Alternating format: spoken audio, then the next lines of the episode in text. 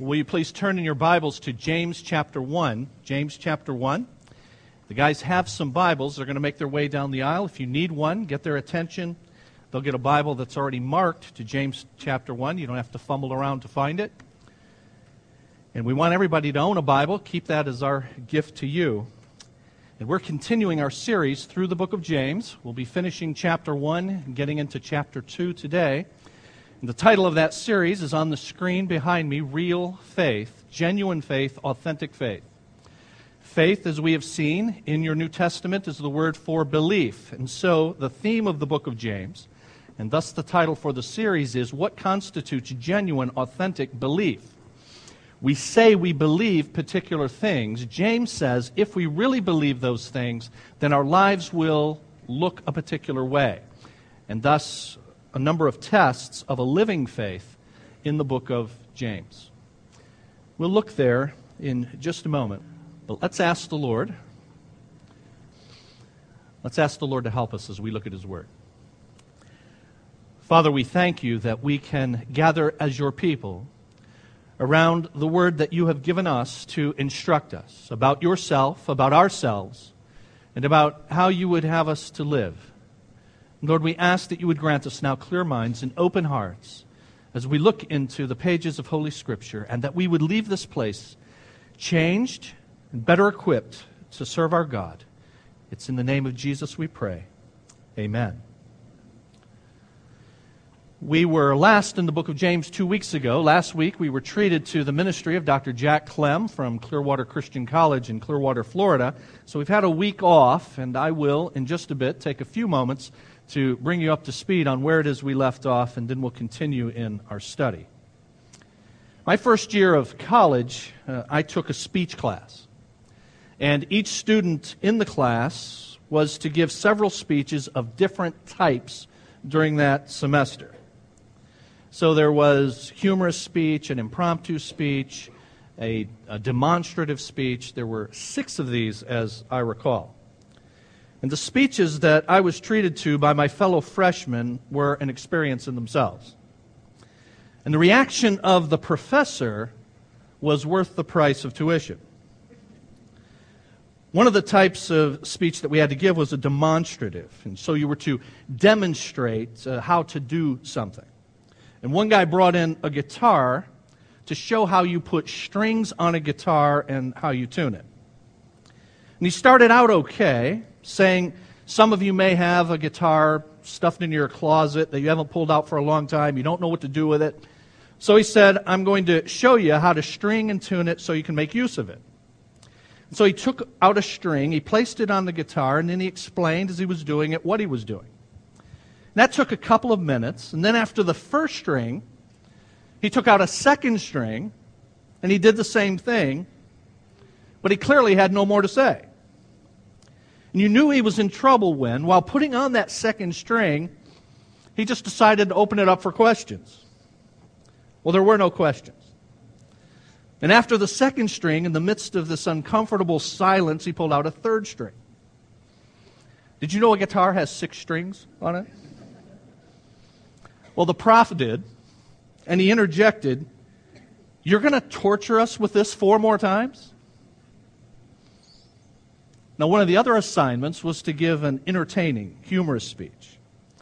And I remember one classmate getting up for that. He was extremely nervous, lip quivering, hand shaking.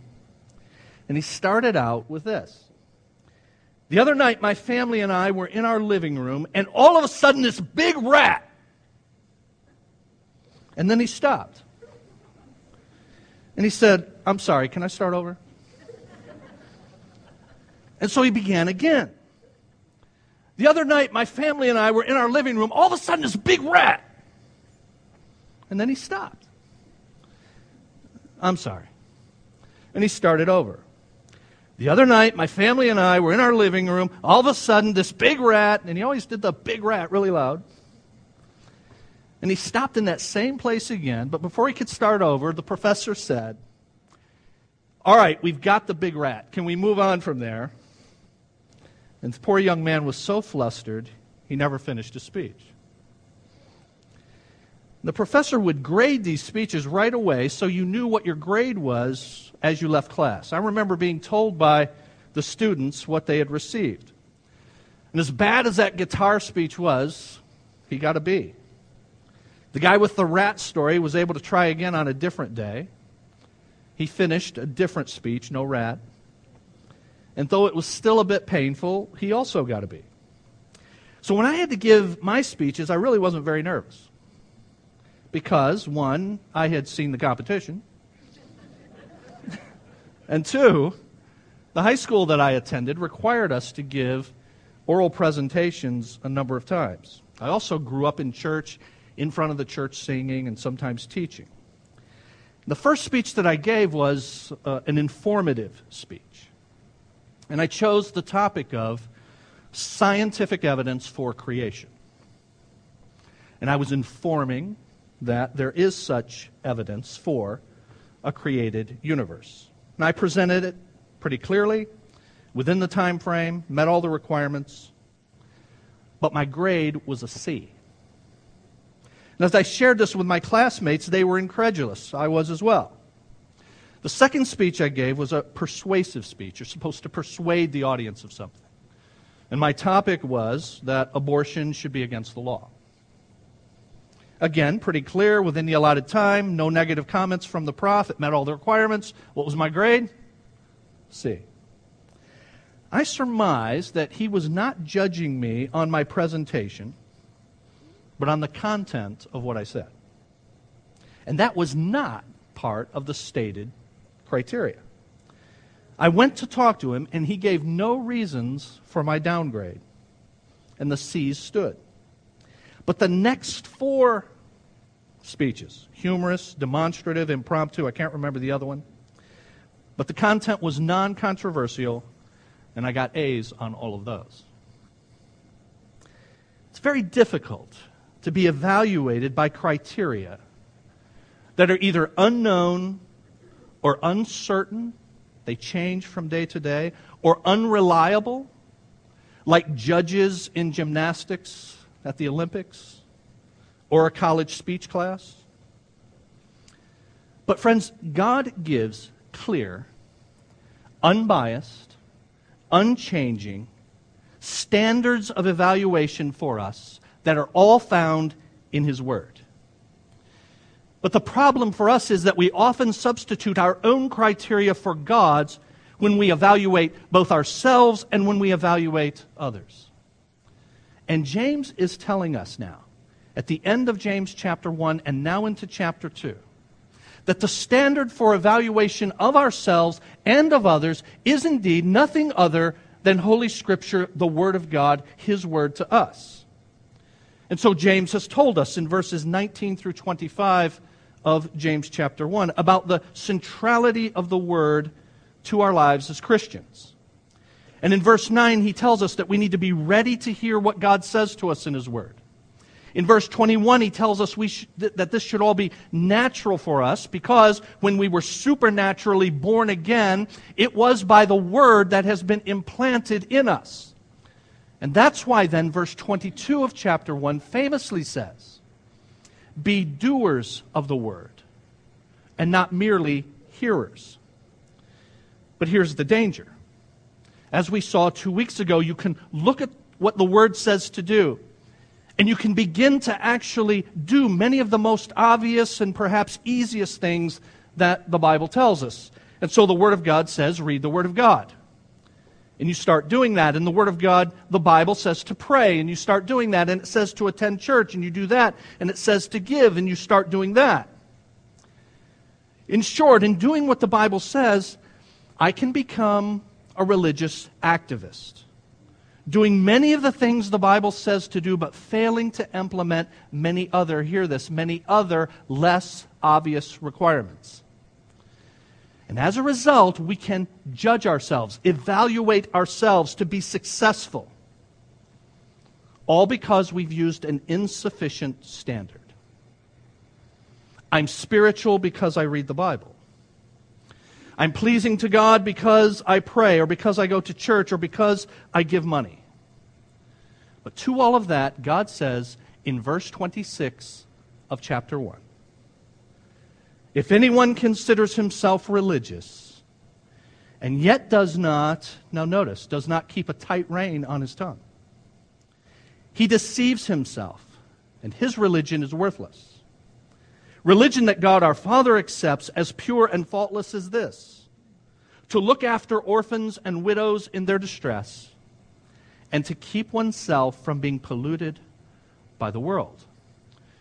I say in the outline that's inserted in your program, I encourage you to take a look at that.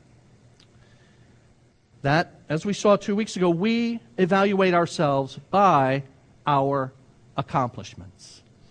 And very often that applies to our spiritual life, our religious life as well. We evaluate ourselves before God based upon the stuff we do, a kind of checklist, a limited checklist, as I've said very often, but a checklist that we're pleased with. And when verses 26 and 27 speak of one who is religious or religion, one commentator says it's a, designation of an individual who carefully performs religious ceremonies and who feels satisfied that as a result he's obedient to the demands of the word. And so we set up this criteria, limited criteria of stuff we do, evaluate ourselves by those accomplishments, and when we do that, we are very much like the religious leaders in Jesus' day, with whom he had numerous confrontations, as you'll recall. Jesus told a story about one of them a Pharisee, that is, an extremely religious guy. Crossed all his religious T's, dotted all his religious I's, and Jesus says this Pharisee stood up and he prayed about himself. God, I thank you that I'm not like other men, robbers, evildoers, adulterers, or even like this tax collector, I fast twice a week. I give a tenth of all I get. So you see that he had this religious checklist idea, right? This is what I do, therefore I'm acceptable to God.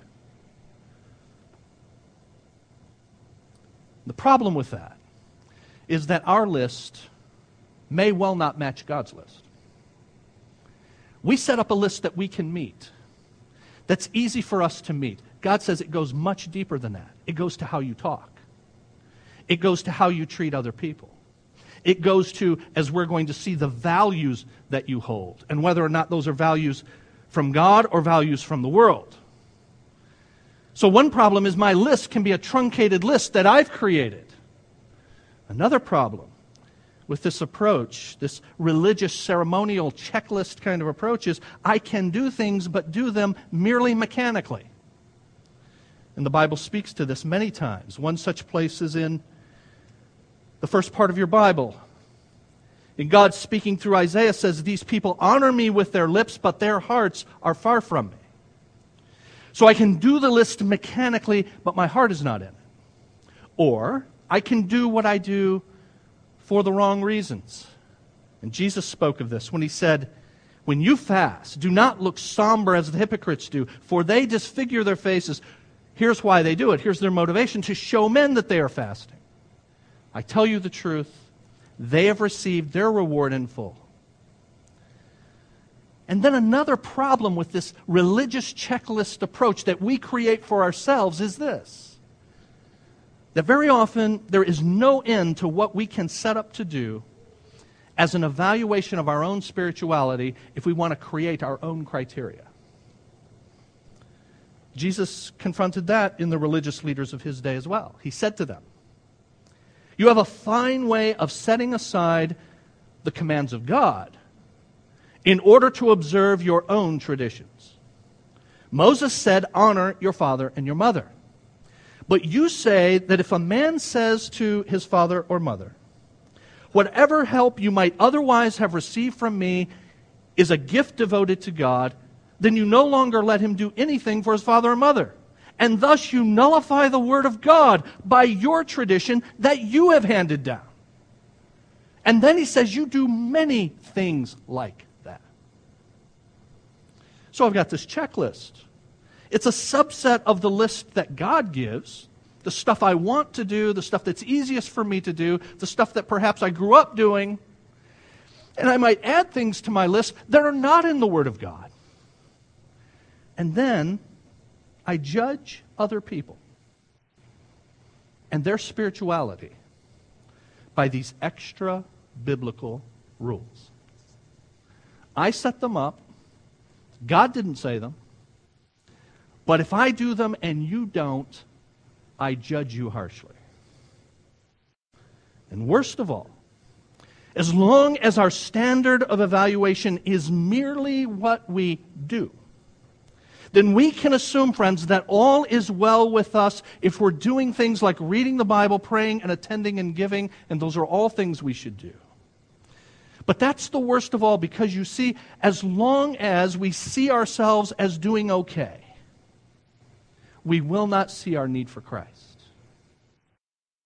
So God gives us a better, more accurate measure by which we are to evaluate ourselves and others. We tend to evaluate ourselves by our accomplishments, but I say in your outline that we should evaluate ourselves by full obedience. And James here is giving criteria for moving beyond only externals. These are not the only criteria in Scripture that he gives in verses 26 and 27, but they make the point that our righteousness must exceed that of those like the Pharisees that Jesus encountered and confronted. The theme of these verses is that we have not arrived when we've done the religious stuff. And James, throughout chapter 1 and on through the book of James, he is focused on internal matters. He's focused on character. And that's why at the very beginning of the book, he says, Consider it pure joy, my brothers, when you encounter, when you face trials of many kinds, because you know that the trying of what you believe, the trying of your faith, develops character, it develops perseverance. And so these external circumstances are good. You can face them with joy because they're developing something extremely important your internal character. He says in chapter 1, verses 13 and 14.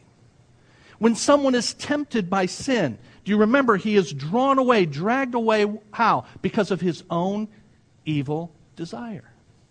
Internal character. That's the issue.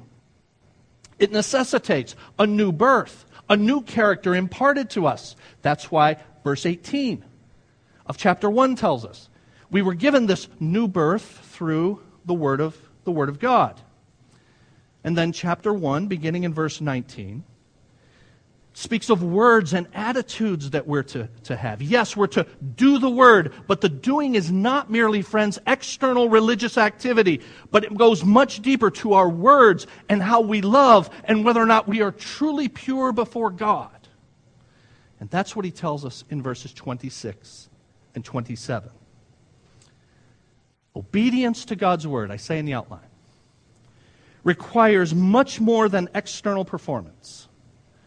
It means that we are careful in relation to our speech. It means, as we saw two weeks ago, that we are compassionate in our relation to others, and in particular in our attitude and compassion toward others. And why is that? Because this is how God is compassionate toward others. The Bible says of God, the Lord your God is God of gods, Lord of lords, the great God, mighty and awesome, shows no partiality, accepts no bribes. He defends the cause of the fatherless and the widow. And that's what verse 26 tells us. Verse 27 tells us that those who are truly religious look after the orphan and the widow. This is because God does this. The Bible says of our God that He's a father to the fatherless, a defender of widows is God in his holy dwelling. Obedience to God's word requires much more than external performance. It means that we are careful in relation to our speech, compassionate in our relation to others. And I say, thirdly, in your outline, that we are clean in relation to the world. Now, you say to yourself, finally, something that I've got down. I know I got a problem with the way I talk. I know I'm not as compassionate as I should be. You beat me up on that two weeks ago. But on this worldliness thing, I've got that down. At least I'm not, of all things, I'm not worldly. Well, before we congratulate ourselves, let's make sure we know what the Bible means when it speaks of the world and worldliness.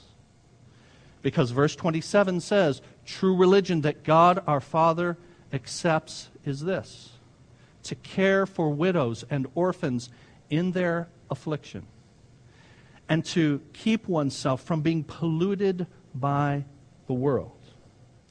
Now, we usually think of the world as our physical surroundings. And worldliness, then, is what most of the world's inhabitants, people who don't know Jesus, do. So they drink, we don't. They gamble, we don't. They carouse, we don't. They curse, we don't. They sleep in on Sunday, we sleep at church on Sunday. Uh, uh, you're awake enough to laugh at that. That's good. So for us, the, the world is a place, and worldliness is what people do. But that's not the way the Bible defines either.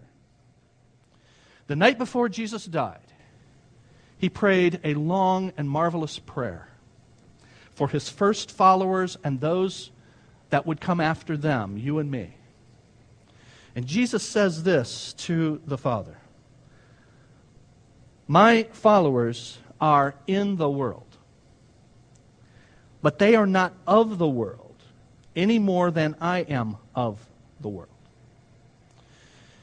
You see, the problem with the world and worldliness in Scripture is not the physical location, it's not where you are, but rather it is the source from which you derive what you love, what you believe, what you value, as we'll see in a bit that those things are not of the world, but rather they are of the Father for those that are not worldly.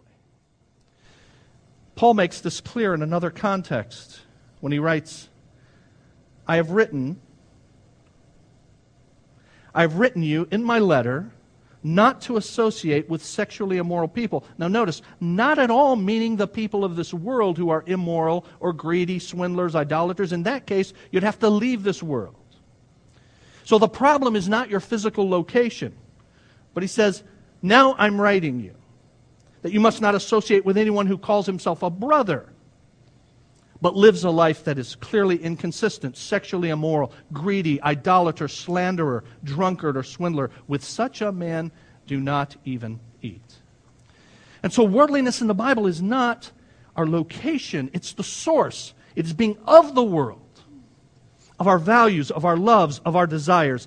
And that's why the Bible says in 1 John chapter 2, verses 15 and 16, 1 John 2, 15 and 16, do not love the world or anything in the world.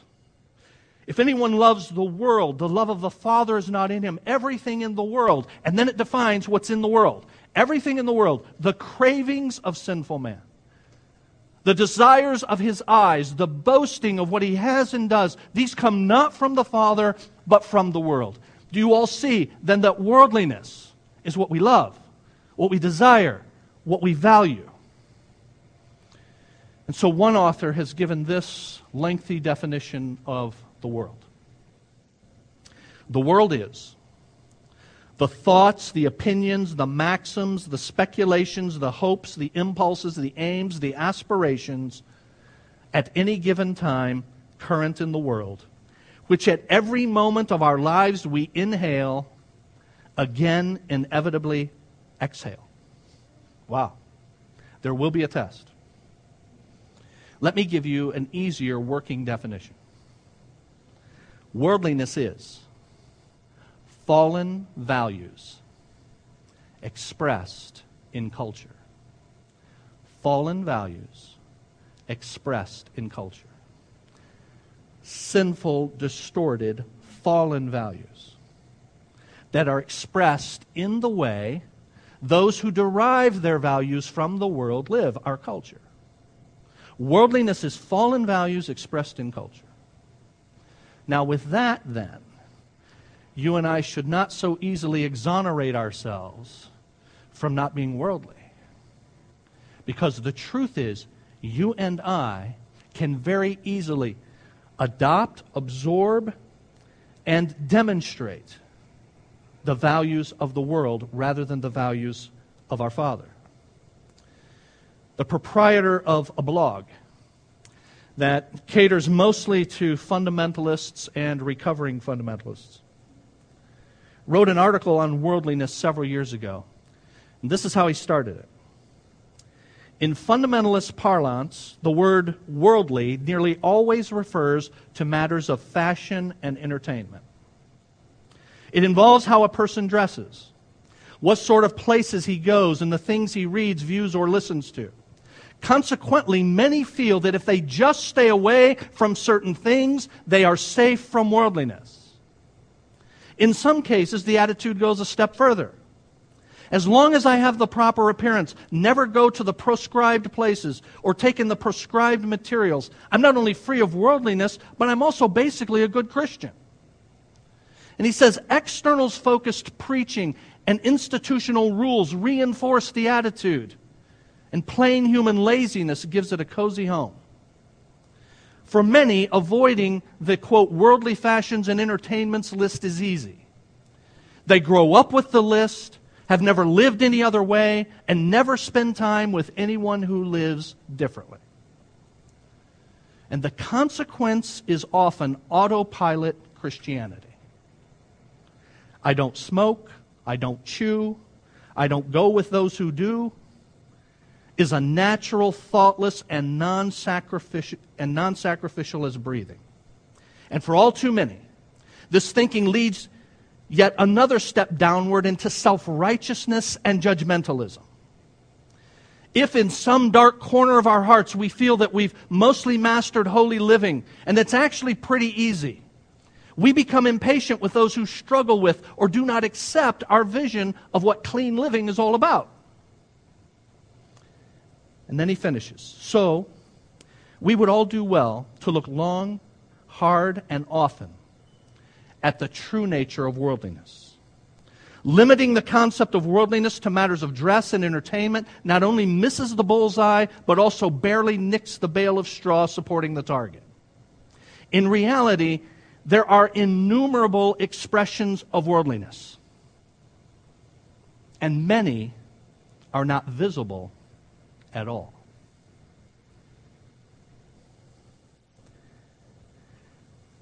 Dear friend, you and I can demonstrate our love of the world, our internal affection for the world, indeed by our external actions. But you can also be worldly, spending all of your time with Christian people and even at church. And you won't express it, most likely, in obvious vices like carousing or gambling or substance abuse or sexual promiscuity. To put it another way, the religious person will not be characterized by licentious worldliness, but rather by legalistic worldliness. You won't value many of the things the world values, but you will value others. While you may not drink and gamble and carouse, you will still value yourself over others. Isn't that a worldly value? Look out for number one. That's why James says in chapter 4, which we'll get to perhaps before the Lord returns, but in James chapter 4 and verse 4, he says, Do you not know that friendship with the world is hatred toward God? And it's in the context of how we relate to one another and the battles and the arguments we have and how we go about those. James calls that worldliness. Friends, hear this. In the very way that we seek to avoid worldliness, we can demonstrate it.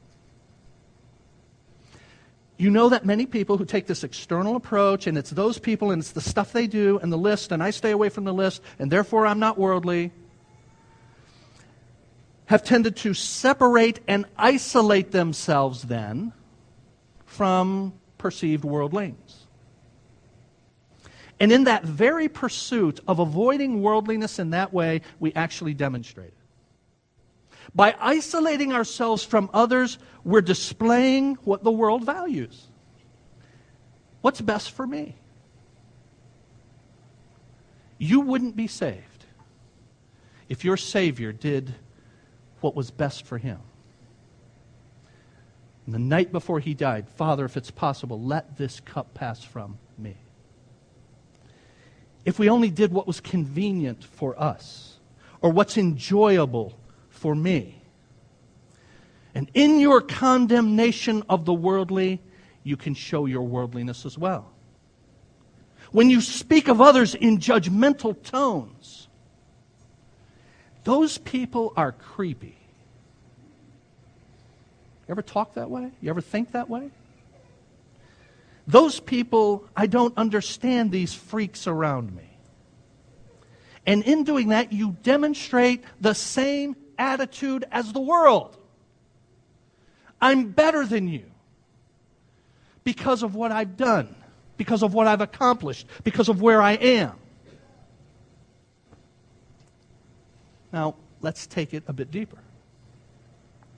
Consider the stuff you worry about and tell me if you're worldly. Do you worry about money? Let me tell you why you worry about money. Because you value money. Well, guess what? The world values money. And if you find yourself worrying about your money or your health or your safety. I can't do that. I can't venture out and do that. Something bad might happen. Christians have been venturing out for centuries, friends, because they value something beyond this world. They have better possessions, the writer of Hebrews says.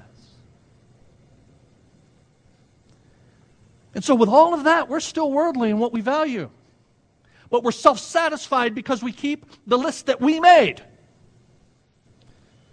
And after all of that, at least we've got one thing they don't have religion. We go to church, we know some Bible, we're saved, perhaps. Friends, the deeper that we look at ourselves, the more loving you will become toward others. If you look at yourself only superficially, only from the outside, then you will see a fine, upstanding, responsible, tax paying, church going, Bible knowing, middle class, suburban Christian, exactly what Jesus died for. Right? If you look at yourself only from the outside, you look pretty good. If you look at others only from the outside, they don't look so good to you. And that's why James transitions in chapter 2 to speaking about how we view others.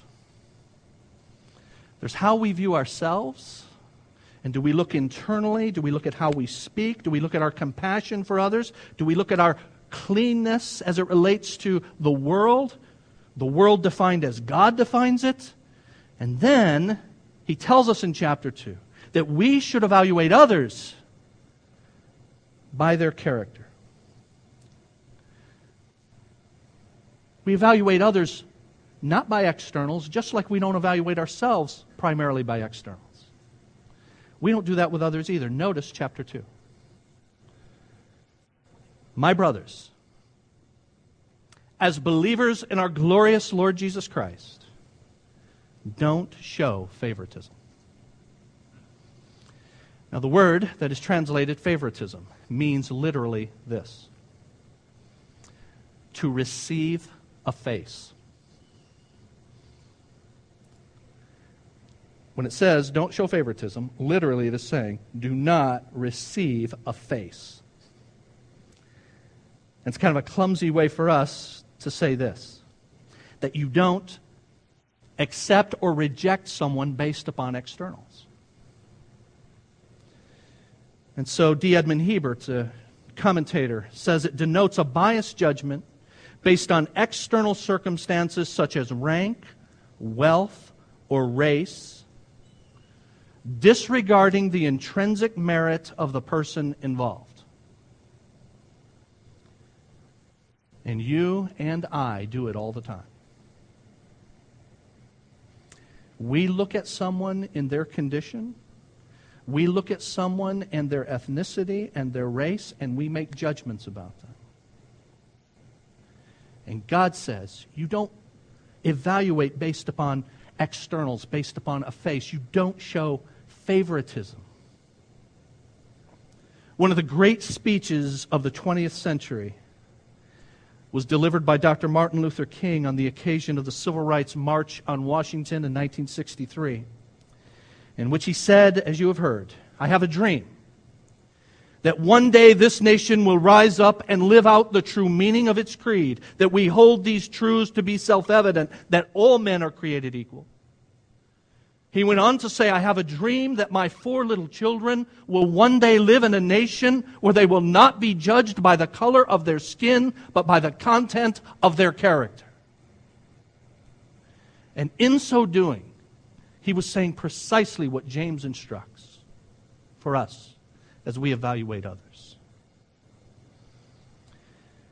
Chapter 1, verses 26 and 27 teaches that we must judge ourselves accurately. And now in chapter 2, we're going to be told that we must judge others accurately.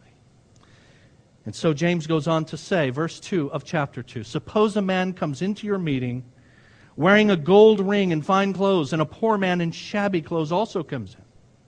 If you show special attention to the man wearing fine clothes and you say, Here's a seat for you, but say to the poor man, You stand there or sit on the floor by my feet, have you not discriminated among yourselves and become judges with evil thoughts?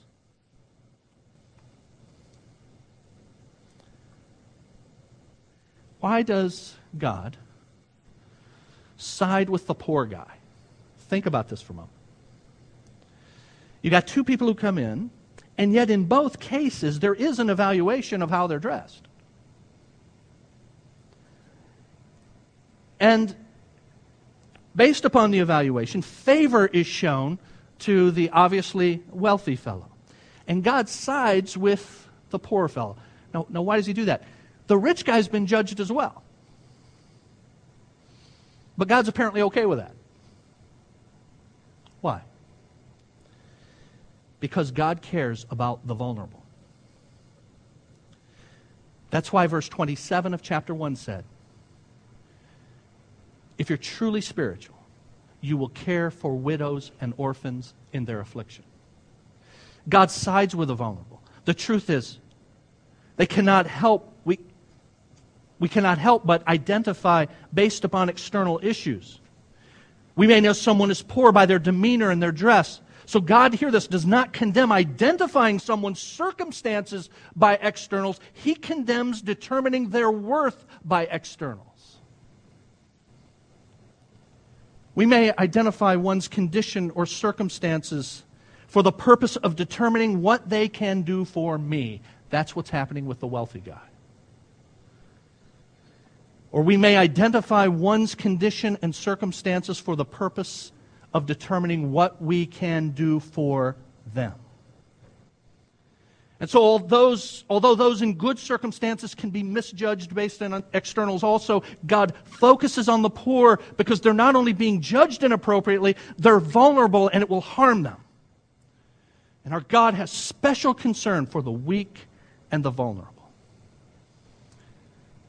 As you evaluate yourself, friends, consider that God looks deeper than we ever could. And we cannot measure up to his most accurate standard, not our religious checklist. And so, as a result of that, you should thank God for Jesus. Because I really can't meet up to the true standard. But Jesus Christ did what I cannot do. And as you evaluate others, because of Jesus, you can see them as fellow image bearers, whatever color they are, whatever circumstances they bear. And you can see them not as tools for you, but as opportunities for Christ to be exalted as you selflessly show his love and compassion to them. I say in your take home truth at the bottom of your outline growth in obedience requires that we see ourselves and others as God does. And how does God see us? From the inside out. If you're going to evaluate yourself and others that way, you are going to see you do not measure up, and you will no longer have the judgmental attitude that you have toward others now. And the only remedy for you and for me then to measure up to God's real standard is the Lord Jesus, who lived the life that you should have lived. He died the death that we deserved. And so you ask Him to apply what He has done to you. Then and only then will you have the standing that you need before God.